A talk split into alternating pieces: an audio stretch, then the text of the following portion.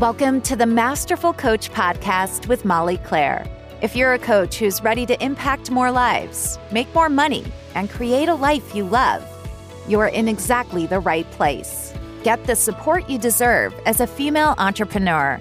Master your coaching skills, grow your ideal business, and honor your priorities in your personal life. Are you in? Let's get started with your host, best selling author and master life and business coach, Molly Claire. Hey, coaches. I cannot wait to introduce you to today's guest, Dr. Sasha Heinz. Before I tell you a little bit about her background and our story in this interview, I want to make sure that you all are registered for the program Powerhouse webinar. It is going to be an incredible webinar this coming Monday. I am collaborating with Kris Jones, who does story brand copywriting. So as you know, I offer my Create Your Killer program program for coaches that want to really solidify a clear program and their offer to go along with it. Well, I've worked closely with Kris personally and what she does is the next step of that, where you are actually creating a polished sales page with copy that converts. So she and I decided to come together this coming Monday, the program Powerhouse webinar. We will both be there sharing tips and tricks. And also, by the way, helping you to know how you can get a pretty sweet Black Friday deal, even though Black Friday is now behind us. So make sure that you go to mollyclaire.com and register there. All right, coaches, let's talk about Sasha Heinz. Sasha and I have known each other for quite a few years now. We met at life coach training. And what I love about Sasha's story, as you will soon find out, is just how committed she is to giving quality coaching and a stellar experience to her clients. So Sasha attended Harvard University for her bachelor's degree, went on to get a master's in applied positive psychology at the University of Pennsylvania, and also a PhD in developmental psychology at Columbia University. And so we all know, right, as a coach, that you don't need that many letters behind your name in order to start a coaching business. But for Sasha, she was so interested in developing her knowledge and her skills to the highest degree possible. And every step of the way, she knew that in the end, what she wanted to do was to be a coach.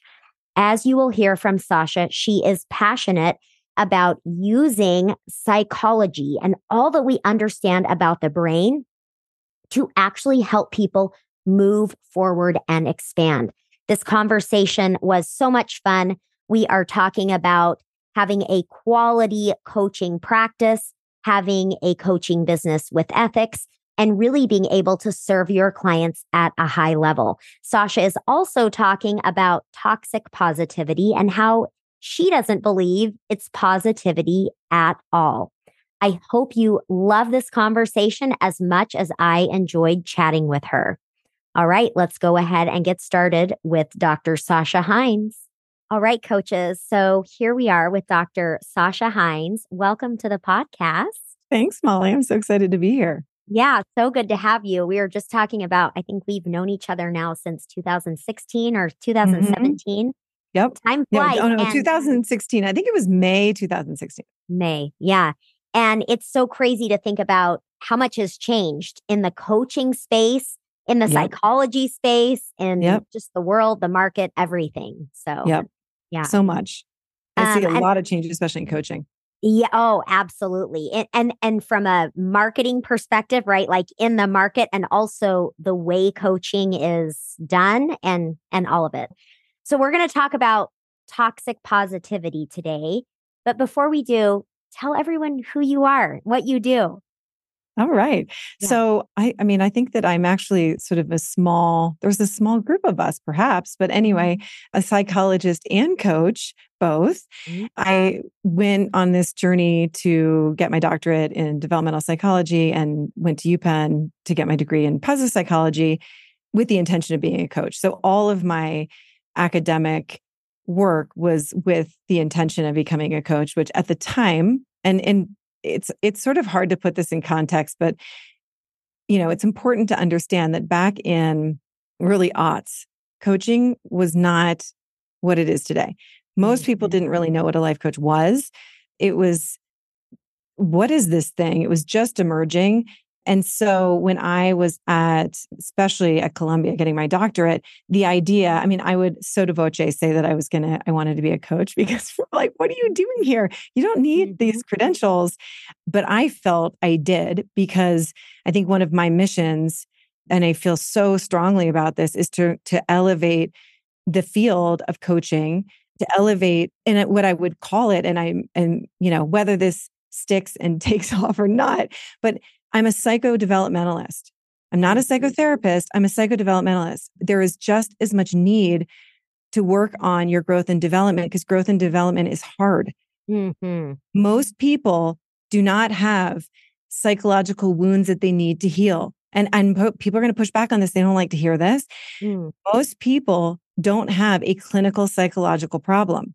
Most Mhm. people, 80% of people, that's the statistic. Mm. And, and I'm saying a, at a slice of time, right? So in a Mhm. snapshot of time, 80% of people aren't struggling with a clinical disorder. Mm. That doesn't mean that you haven't had something in the past. Yeah, yeah, yeah. Okay. But in a, if we're just taking a slice, like what's happening right now, about 80% of people don't have a clinical psychological problem. Mhm. 20% do. That's still pretty high, right? But Mhm. so most the Mhm. mo- majority of people don't and it's so important to me to un- to help people understand that most of our daily problems most of the problems that we're having in our relationships in work with our kids just with our own sense of self are not disease disorder dysfunction. Mhm. it's not psychopathology. Mhm. it is developmental stagnation. It is arrested development. That is what's happening. So you haven't grown as you know your internal mental framework perhaps has not grown as you've grown as you've evolved your thinking hasn't necessarily evolved and Mhm. so the way that you conceptualize the world isn't sophisticated enough for the problems you're facing right so this is what most people are actually struggling with Mhm. and to me, seeing it in that way is so hopeful. You know, it's so expansive because it's so easy to kind of get into the despair of, you know, I'm never going to be able to heal the wounds. And we spend so much time marinating in our stories about the past, trying Mhm. to unlock whatever is holding us back. But that's not how growth happens. We heal the past by moving forward. We heal Mm. the past actually by taking responsibility of our present and future. And that's actually how we do it. So I get, I mean, I'm going to get, I get really intense about this, but it really matters to me because what we're Yeah. doing, this work of psychodevelopmentalist, like as a psychodevelopmentalist and this, your psychodevelopment, adult Mhm. development Mhm. is not flimsy. It shouldn't be relegated to the self help aisle of like inspirational speakers and you know Mhm. spiritual gurus or whatever. It it's like this is actually the central work of humaning. It's deeply important and it requires that we have some theoretical knowledge and some frame like what frameworks are we using what are the tools mm-hmm. is it grounded in research like all of this stuff is really important I don't know that this is exactly what you're saying, but this is what this made me think of to some degree. That first of all, this is one thing I love about about you and I feel like very much aligns with the message here which is like let's raise the bar for coaches in this industry. totally Let's be Yeah. ethical. Let's be safe. Let's have integrity. Let's have high standards. Let's have not only practices with our clients, but practices in our business that we're proud of, right? Yep. Because anything goes. We don't have to be ethical, but maybe we should. Mm-hmm. maybe it's a good idea, right? For our own well being and others totally but yeah what Yeah. i love about you is because you've you've always knew that you wanted to go into the coaching space right and you did a deep dive into education and research and all the things and as you were talking i was thinking about this idea that oftentimes people that dive deep into the education of psychology are to treat those mental disorders and problems Mhm. versus let's grow human beings to expand right and it's a similar thing with physical health, right? All the focus Totally. on, you know, fixing disease and managing that, which is important, right? But yep. where's the part where more of our focus is on expanding our health and wellness physically? And it's the same kind of thing, right?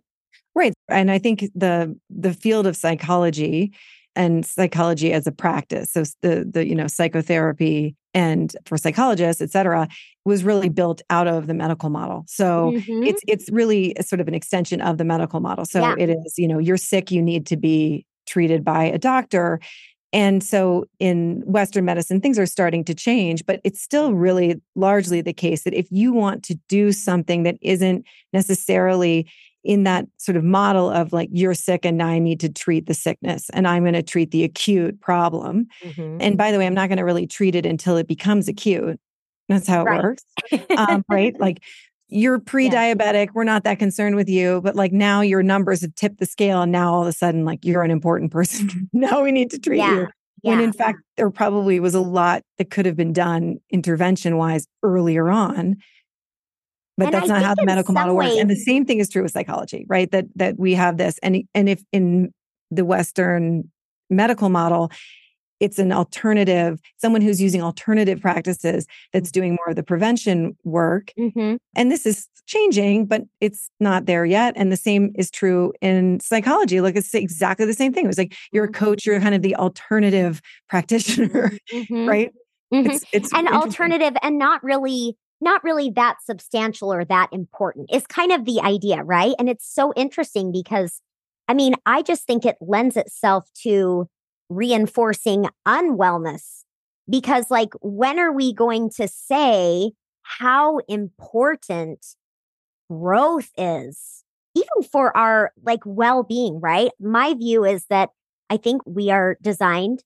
to connect, right? We are beings that are wired for connection and Mm-hmm. Also, we crave growth and development. That's where we find satisfaction in life. It's all we do. That's right. That's it's right. The human organism is growing and developing from cradle to grave. That's it. Yeah. That's what's happening. Yeah. You know, you if you look at like what we actually are, you know, bio as an organism, what we do. I mean, how could you, how could you look at the trajectory of a human organism and not think mm, maybe this growth thing is kind of central mm, right you know what i mean yes like we're we're evolving and changing from the minute we're conceived until our last breath yeah so one question i have for you kind of going back to something you mentioned then i want to talk about toxic positivity mm-hmm. specifically mm-hmm. here but you know you were talking about growth and development coming from focusing on the present and the future and not necessarily the past and I guess I'm curious to know how, in your view, it fits in when people are doing trauma work. Like a lot mm-hmm. of the work that I do, even in my upcoming holistic training, is really attending to emotions that are stored in the body, which is, of mm-hmm. course, part of the past. So I'm just curious to know how you view that fitting into the development. In my opinion, if you're mm-hmm. working on somatic work to manage your, to sort of regulate your nervous system and mm-hmm. sort of mm-hmm. retrain your nervous system mm-hmm. to, to not be so activated by certain mm-hmm. things, right? And we know that that's mm-hmm. possible to do. Yeah, Um, you're giving your nervous system new information and you're also giving your mind, because your mind is just a constant prediction machine. That's what it's doing, is predicting the future based on what it's experienced in the past. That's what your mind is doing. So you're giving yourself new evidence, new information that's actually going to change the way that we predict. That's mm-hmm. totally possible. So that's what we're doing. But you're doing that in the present.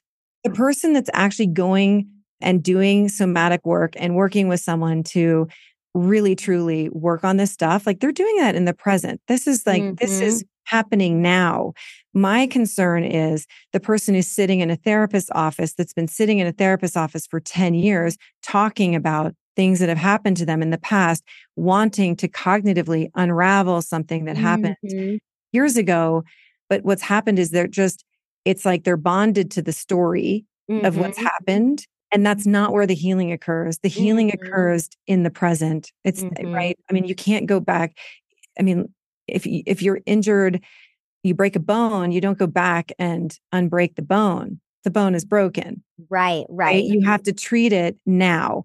So much of what I do is actually referring people who are not ready to do the work that I do with people to mm-hmm. the proper mm-hmm. practitioner, right? Mm-hmm. So, yeah. someone who's wanting to do growth work and then it it becomes very clear that perhaps they've had some really big thing happen. You know maybe there was sexual abuse maybe they were in a you know an abusive relationship maybe they're dealing with grief um, they lost someone and they're just not really able to haven't processed it. So there mm-hmm. are there are a lot or or something whatever happened and they need to first kind of first of all just acknowledge it right? Because mental health is a commitment to reality at all costs. So mm-hmm. i'm working with someone i'm like oh you haven't committed to reality mm-hmm. this is what's going mm-hmm. on so mm-hmm. there's another person who's better and more equipped to do this than i am so that's what i would recommend right go there first and then we can yeah yeah do this okay. work right yeah. once because i think you have to acknowledge what's happened it's like that's not what no yes. one's calling for denial and i mean yeah that we can get that's related to my thoughts about po- toxic positivity yeah exactly that's what i was thinking so and this is what i wanted to highlight because i know that oftentimes and especially with years of training coaches and helping them use you know a cognitive framework it's like it is i think it's both important to acknowledge that we're not in the past. We are here. Look at what is possible going forward. And it's also important that we don't deny or, right, close down things that need to be attended to that have been created from our past, right? And I think that's where we can get into, yeah, some of this ways of shutting down our thoughts, our feelings, all of those things in an effort to move forward. And it doesn't really work we kind of come to a stopping point when we're trying to do that. Yeah. Totally. A cognitive solution is going to be equally as ineffective retrospectively as it is going to be prospectively. Mm-hmm. So if you're just trying to fix things in your mind and that's not translating into taking uncomfortable, brave actions. Mm-hmm. So if the thought is not lead, if the new, like, I'm going to write a new story, that's what we're doing. We're constructing a new story, a new identity. From here on out, who am I going to be? Mm-hmm. Okay. That's part of the growth work. And if you're committing to that new identity, new story of who you are, then that must lead to new un- uncomfortable actions Mm-hmm. Right. Mm-hmm. Because what you need to do is you actually need to train your unconscious processes to not be so afraid of various things, to be actually, to, right? You're trying to change the prediction machine, mm-hmm. predict other things. Mm-hmm. So it starts with the mind, but it can't end with the mind. It's not, okay, it's necessary, so, but not sufficient. Yeah. So along the lines of toxic positivity, what is it? How do you define it? So I don't love the phrase toxic positivity. I take umbrage with this phrase because I think it's not accurate. Mm-hmm. Essentially, what I presume people mean by toxic positivity is when you are going through something and it's tough. It's the re- the reality is it was something really intense, and then you're you're feeling feelings. You're sad, you're grieving, you're devastated, you're mm-hmm. disappointed, whatever the feeling is, and someone's mm-hmm. sort of trying to say to you, "Hey, it's not that bad. Look on the bright side, you know, and mm-hmm. trying to talk you out of your emotional experience. Okay. Yeah. But why I don't love this phrase is that that's not positivity. That's actually not, that's not by definition, like that's not positivity. Toxic positivity is just, it's just emotional dismissal. It's emotional denial. So that's all it is. So let's just call it what it actually is, mm-hmm. right? Which mm-hmm. is, I'm uncomfortable with your feelings. So I'm going to try to talk you out of your feelings because I don't want to deal with them because it's too much for mm-hmm. me. Okay, mm-hmm. that's what someone's doing, mm-hmm. but that's not positive. Mm-hmm. And the reason I actually care about this is because I think that given our the negativity bias, like given our sort of propensity to see things in a more catastrophic, negative way, which is the way mm-hmm. that the brain is the biasy, heuristic of the mind, is how we work, to come from a place of genuine positivity where you're trying to see something in a more expansive way. You're mm-hmm. trying to bring joy, light, whatever to a situation. You're hunting the good stuff. Mm-hmm. Takes a mm-hmm. ton of courage and it's hard. It's hard.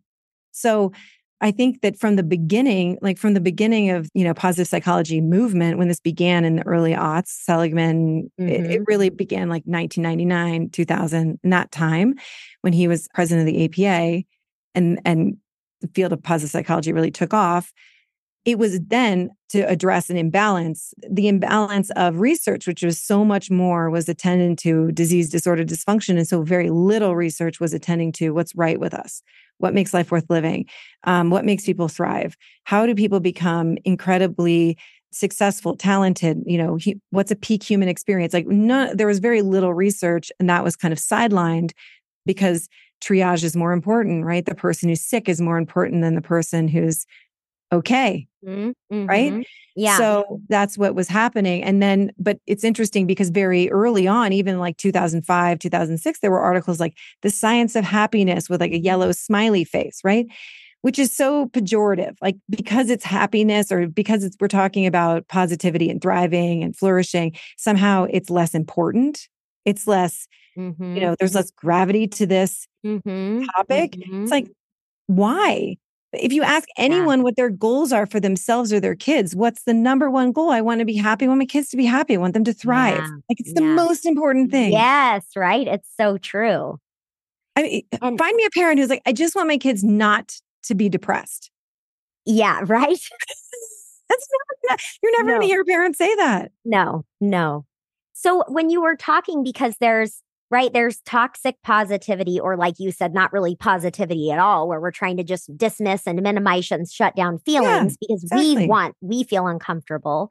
And also, I know I have for sure seen this with my clients as they understand more about how the way we think impacts the way that we feel. And suddenly, right, now I have this awareness and now I'm going to use it against myself to shut down and dismiss my own feelings. So I think it can come from outside, but it can come from inside, totally. right? Yep. And I think, especially, okay, let's talk about the relationship space, right? Where it is a good idea to be realistic about who your partner is, right? And what expectations you have that you may or may not want to keep or let go.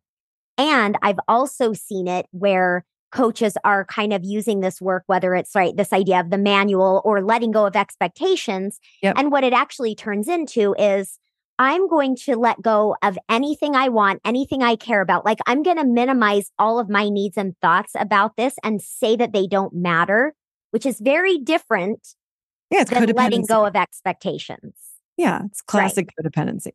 Yeah, yeah, right. So I think in a way, this idea of being positive when it goes toward the toxic positivity side, which I keep like like you said, it's not really positivity at all, right? Yeah. But when it goes that way, it seems like a good idea. It seems noble. It seems positive. But I think in reality, it is getting us further away from happiness and true positivity, right? Whether from other people yes. or from ourselves. Yeah. I mean, I think that so this is not my, um, it's not my phrase unfortunately, it's such a beautiful one. Um, but M. Scott Peck, a, a sort of, you know, one of America's most honored and respected psychologists. I think he was a psycho, I think he was actually a psychiatrist. Anyhow, wrote many, many books in, you know, the 20th century. And one the way he defines mental health is mental health is a commitment to reality at all costs. Mm. Okay. So if we're if that's the premise, that's the foundation. Like number 1, first and foremost, you got to commit to reality at all costs. If your husband is abusive, that is reality. Mm-hmm. Okay. Then the question is, how am I contributing to this dynamic? That's also reality. How am I afraid to confront what's actually going on? That's mm-hmm. also reality, right? Okay. Mm-hmm. But what to me, what is approaching this from a more in terms of positive, negative, like, does that even matter I don't know. But what I would say is if you want to, you can despair over this reality, or you can be hopeful about this reality. You can believe that there's a way forward. You can believe that that you are capable of overcoming this. Like you can, you, you can be like, I have a nervous system response that makes me freeze and shut down because of things that have happened to me, and I can do something about it. I can, I can have agency. I can have agency in my life, right? And so to me, the name of the game with whether positivity matters or not. I don't even think positive psychology should be called positive psychology. Like at the end of the day, I think that we've we've yeah. kind of like worshipped positivity. And I'm like, I don't think we need to worship positivity. I think we need to, but we should be focusing on is our growth. And a lot of times mm-hmm. growth requires discomfort and on you know Mhm. a lot of things that are Mhm. scary and uncomfortable that you wouldn't classically call positive Mhm. right but first and foremost commit to reality at all costs. But approaching something positively would be like man what you are going through is so unbelievably hard and i'm here for you and i believe that there's a pathway forward and when you're ready i'm here to support you and i walk through this fire with you. That is positivity. Positivity is not minimizing dismissing. You're Mhm. invalidating somebody like, you're not even connecting with them. You're not listening to them. It's all Mhm. about your own discomfort So when you say, because you're, I know you're using this word reality a lot, right? Like facing reality. And we know that's so subjective, right? Mhm. So how do you talk about that with with your clients? I mean, I always think of whatever my client is experiencing is the reality of their experience. Their fe- like feelings are very real and substantial. And I don't think we realize that. We think that feelings are just something that's, you know, fluffy or optional or something. But anyway, that's that's a topic for another day. But I'm curious to know how you talk about that with your clients. Reality, knowing that things are subjective based on our lens, our own framework. right exactly i mean this is probably some debate that a philosopher should um you know weigh in on uh above my pay grade but what i mean by reality is what are the facts in front of you I mean, I see this happening a lot in relationships so much where someone is minimizing and and like ignoring what's happening to them. Like it's Mhm. fine, it's okay. But Mhm. the truth for them is they actually have an inner knowing. Mm-hmm. If they Yes. were being honest, there's an inner knowing that they either don't like what's going on, They're yes. resentful of what's going on, they're upset Yes. about what's happening. And that is actually the deeper truth. The rest of it is yes. just like, you know, a that's a gilding the point. turd. right? Like if I'm being honest with myself, are we being honest with ourselves? And sometimes we're just not. Sometimes because it can be painful to see what's true for us. It can be scary because what does that mean? And then do I have a choice to make or is this going to be uncomfortable? I think it can bring all of that up. So we we're not always honest with ourselves. almost almost always we're dishonest with ourselves the way that our our unconscious processes are largely driving our behavior our conscious processes are you know the, the analogy that i love to use because i think it's just so accurate is you know it's a it's an elephant is your unconscious processes and then your conscious processes like your reason the way that you think and you can sort of like planning and making setting a goal and making a plan and being logical, right? All of this conscious processes. Like, I know that that's the right thing to do, and yet I don't do it, right? Okay. So the knowing, I know what is right here. It's this, like, it's the little rider on this big African elephant. And the African elephant is like, has a six ton weight advantage. And if the, Afri- if the elephant is activated, the rider's going to do absolutely nothing, has zero control, none. Mm-hmm. Mm-hmm. It's just along for the ride. And then what does the rider do? Your smart little rider is like, well, I'm just going to, I'm going to post hoc justify what the elephant is doing because I want to make it myself feel better. So the Mhm. reason that my elephant did that is because of blah, blah, blah, blah, blah. Right. But it's all kind of made up. Right. What we're mo- what we mostly do is rationalize our behavior. That's mostly what we do. Mhm. Okay, Mhm. so so the the work in in in growth is always developing a better relationship between the rider and the elephant because the rider can train the elephant, right? It, Mhm. it does have higher, you know, it has executive function. It has higher order thinking, which is powerful too. Mhm. Okay, but it needs to use that to its advantage. It needs to stop using that power to rationalize the nonsense and Mhm. use that power to strategically and plan like to figure out what is the best way forward how can i throw peanuts for the elephant to move in the direction i actually want the elephant to move and Mhm. and train the elephant more skillfully and that's thought work that is self-awareness like really paying attention to what's happening all of these practices that are so important to be able to see wait what is actually going on here can really help this process but these Mhm. are the skills of growth these are the skills of your development Mhm. And I just like as you were talking, I'm just thinking about it's really working with ourselves, right? Working Totally. with ourselves, working with the way our brain is, the way we're wired, whatever it is. How do I work with myself to move forward? And I've been thinking so much lately about this isn't exactly the same, but this is this just came to my mind. It's it's been top of mind. I think that most of us in the self-help world or in the, you know, growth and coaching space, there's this idea, right, that the degree to which we can grow is directly in relation to how willing we are to look at ourselves, to see ourselves. Mm-hmm. And I think sometimes it can have such a negative connotation like, oh, if we're willing to look at the ugly things, then we can grow. And I'm just convinced that we can, when we can actually change our experience of what it's like to look at ourselves. So instead of looking at what's ugly, just looking at with curiosity, like how our brain works, what we struggle with, what our fears are, where that stuff is. When we can have such a supportive and connected relationship with ourselves, it's not really hard to look at ourselves. I think that's the key right there. Exactly. Approaching it with without judgment, right? With yeah. you know, step step one, the acronym I use for this for my clients, like step one is O N E, objective, non-judgmental, and empirical. That's how you have to approach yourself.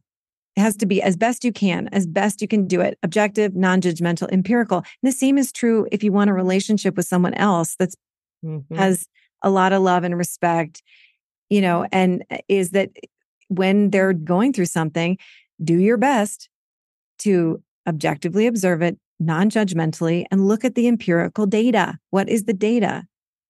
We never want to look at the data. Like we have a mm-hmm. bank account. Oh, look at that. We we we have a scale. Oh, look at that. Um, right? I'm going to track my time. I don't want to look at that, right? I don't want to actually see what I think I'm going to see because I'm afraid of it. Why am I afraid of it? I'm afraid of it because I think I'm going to just destroy myself over Yes, it. I'm going to judge myself. I don't want to look at the data because we assume that is connected with whatever pattern we have done with ourselves, right? Blame ourselves, shame, criticize. I wish I weren't this way, all that yep. kind of stuff. Right. Yeah. And it, you know, as better than anybody in the work that you do, what is the catalyst of someone who actually change? When someone is actually ready to, and you see someone on this growth arc and they're in that action phase, they're like ready to go. What have they done? Yeah. Typically. To me, it's they have been willing to have compassion on themselves, compassionate, kind, loving curiosity, where there's just like holding themselves in the safest space possible. Totally. And because they're holding themselves in the safest space possible, they're able to actually open their eyes and look at the bank account. They're willing to open their eyes and look at, like, what did I, you know, how much am I drinking? They're able to open their eyes and look at reality. They're committing to reality because they've created a safe environment for them to do so. Yep. And, and that is the in my mind, there is the seed of growth is right there. It's everything. And that's why, like, for those of you listening as coaches, this is why I always say your clients are going to have the greatest success based on their relationship with you, how safe they feel with you. You can have yep. all the best tricks in the world to do, but if your client doesn't feel safe, it's not going to work.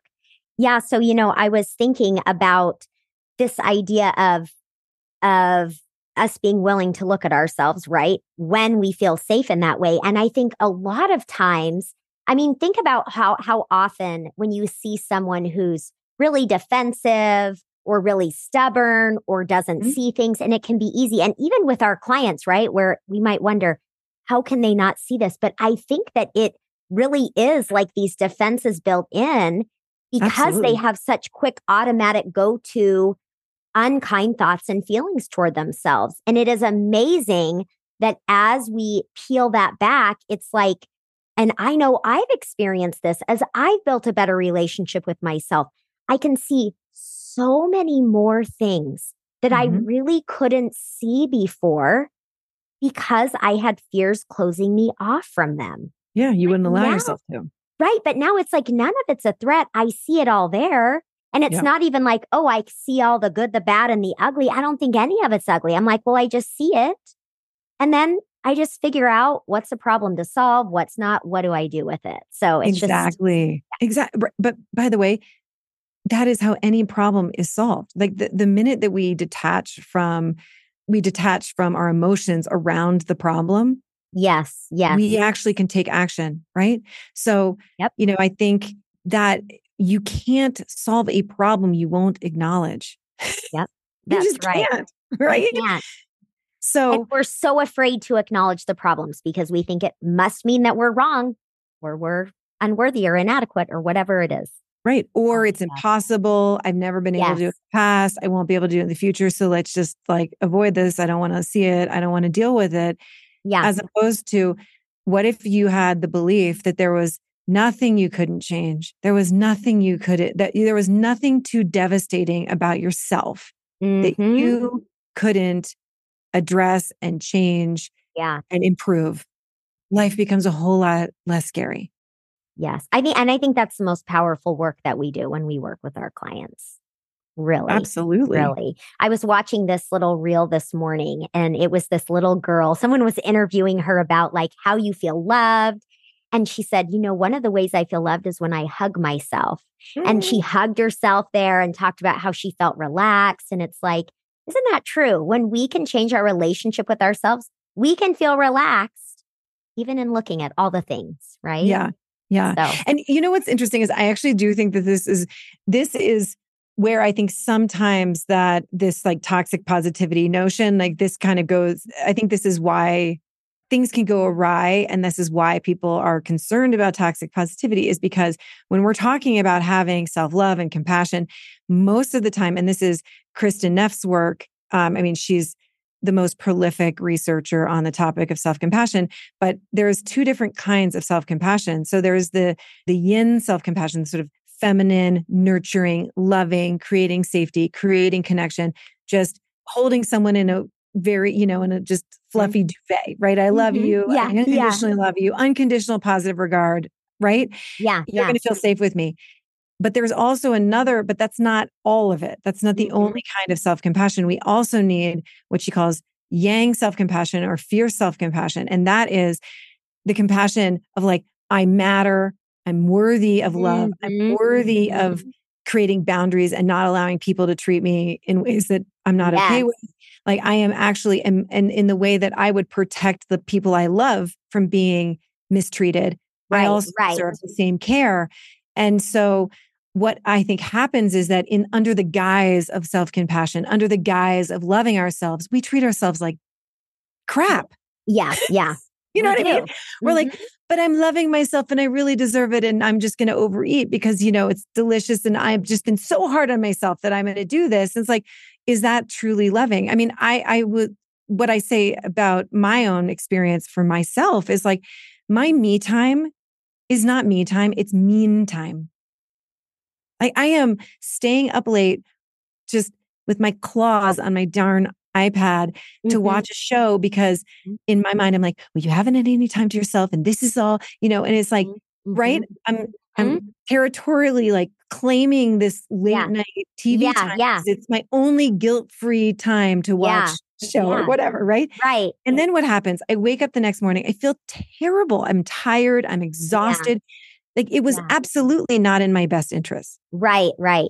And Right? when we can, like you were saying, when we can say, I'm worthy, like I'm going to set boundaries, I'm going to take care of myself, we typically don't get to that place of feeling desperate to have this like me time that's not, doesn't really serve us. Right. And so, absolutely, it's like when we can feel worthy and and important enough and set boundaries and kind of stand up for ourselves in that way we feel more well Right.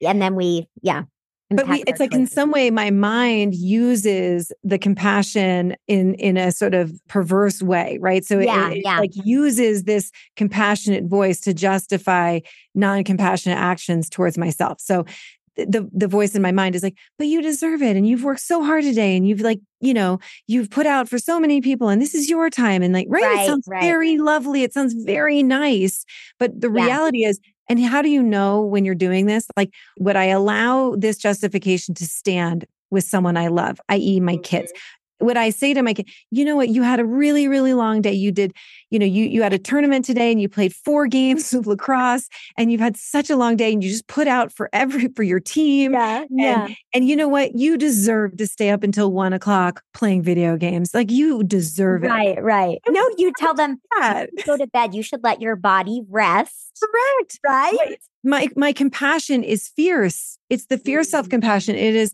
no, I'm protecting you from your own like lesser instincts, right? I'm going to Yeah. actually protect you by giving you the thing you actually need. Like what you really need right now is rest.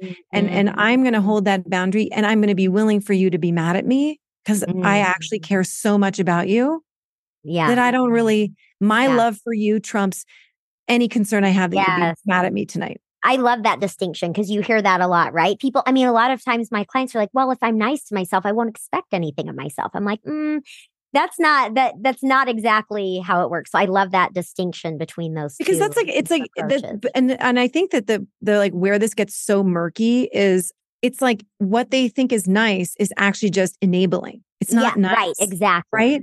Exactly. Letting someone be their worst self under the guise of niceness isn't nice, Mhm, not mhm. compassionate. It's not really believing in yourself actually either. correct, right? Because if you believe in someone, you want to like empower them and tell them they can do it. Not to say, well, it's okay. Just like let go of what you really want. It's probably too hard. Right.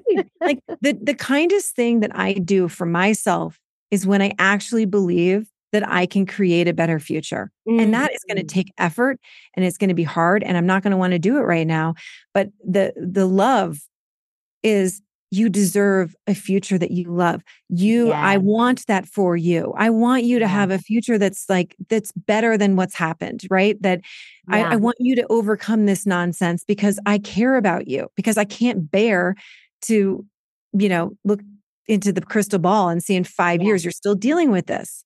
yeah. I can't bear yeah. it because I love Yeah. you. That's right? right. That's And, like, right. I just think so much. And I, you know, I- think the one of the easiest ways to conceptualize this is to think about the way we parent our children and the different parenting styles. So there's Mhm. four different kind of, you know, Mhm. loosely, there's 4 Mhm. different buckets of parenting styles.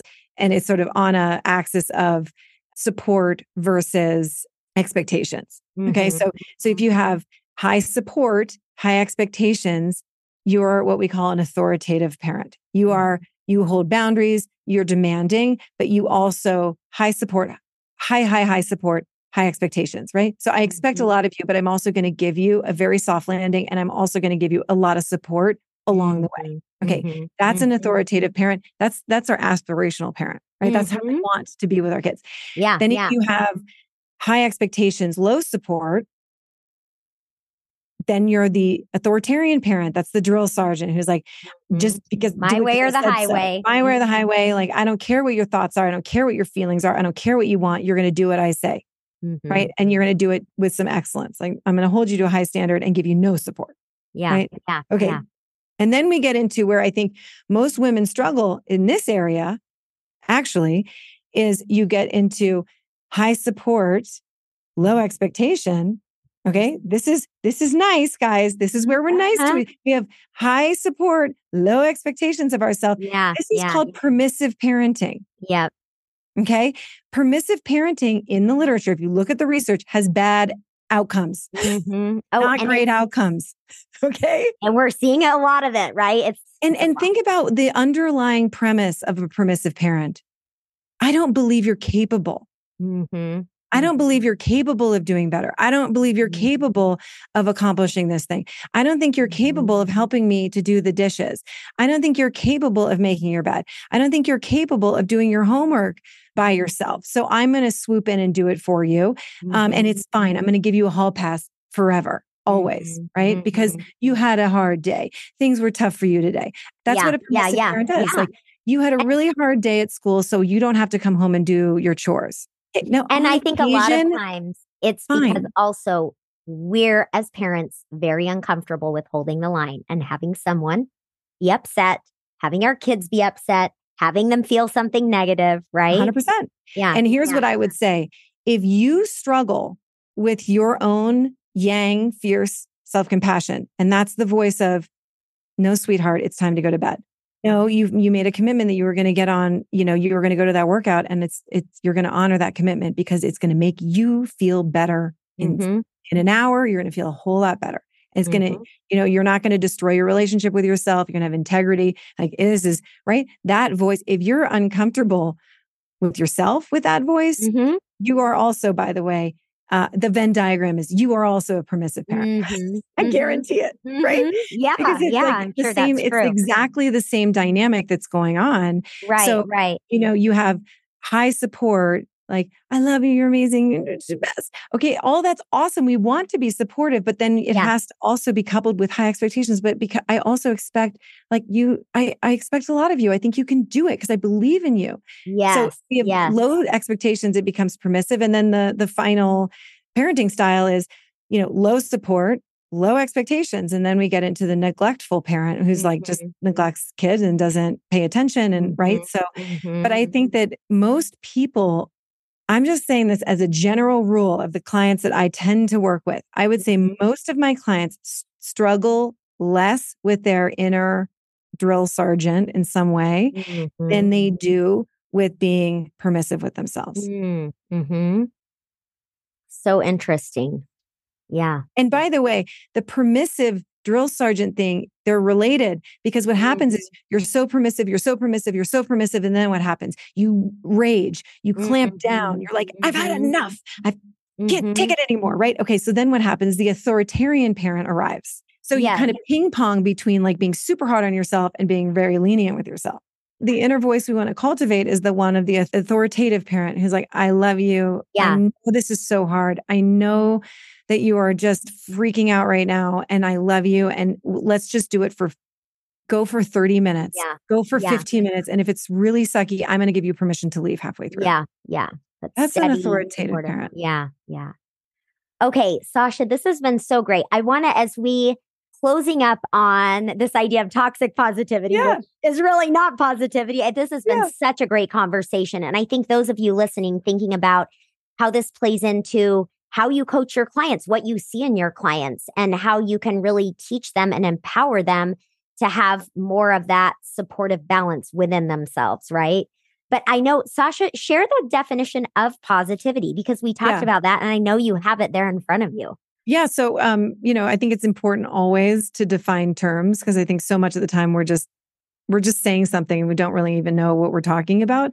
So, you know, the definition of positivity is you know the practice of being or uh, or tendency to be positive that is not helpful but or to be optimistic in attitude okay so it's just saying and in my mind optimism is merely saying i have hope right i have a hopeful yeah. outlook yeah. on the future that i yeah. believe that this isn't the end of the story for you mm, yes yes right? that's yes. it that's what being that's what More it means is possible Yes. Yes. Like, this could be a pivot for you. This could be the new chapter in a choose your own adventure novel. Yeah. right? Oh, I love that. You know, and the other, the second definition of positivity is the presence rather than absence of a certain substance, condition, or feature. So, mm. positivity essentially just you, it can't be toxic. like it's actually by mm. definition, it can't even be toxic. Yeah. Toxic positivity means that it's it's absent. It's not there. Yeah. But it, right? You're missing the boat entirely. If it's not there, yeah. it's not positive.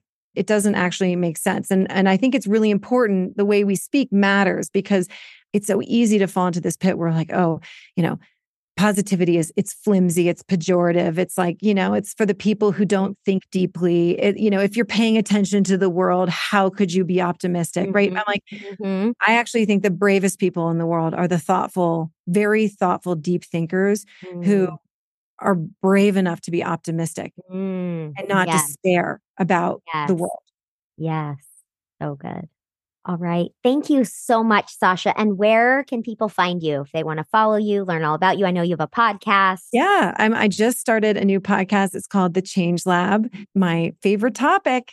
Mm-hmm. and we'll have all this in the show notes as well, of course. So good. But, yeah. Um, it's just the most fun thing in the world to figure out, right? It's the the yeah. universal puzzle everyone has to struggle with. Yeah. Um, yeah. And then also on Instagram at Dr. Sasha Heinz. That's my handle. So D R S A S H A H E I N Z. And then my website, same mm-hmm. drsashaheinz.com, all the same. But I'm only on, I think I'm on Facebook, but I don't ever go on there. I think it just automatically populates Facebook. But yeah, I'm, yeah, yeah, yeah. Well, perfect. Thank you so much for being here. I so appreciate it. Oh, it's been so fun. I love connecting with you. Thanks for listening to the Masterful Coach podcast.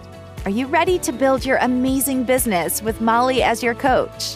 Check out www.mollyclaire.com to find out about Masterful Coach Foundations and the 10K Accelerator Method. It's the ultimate support for you as a coach building your ideal life and business.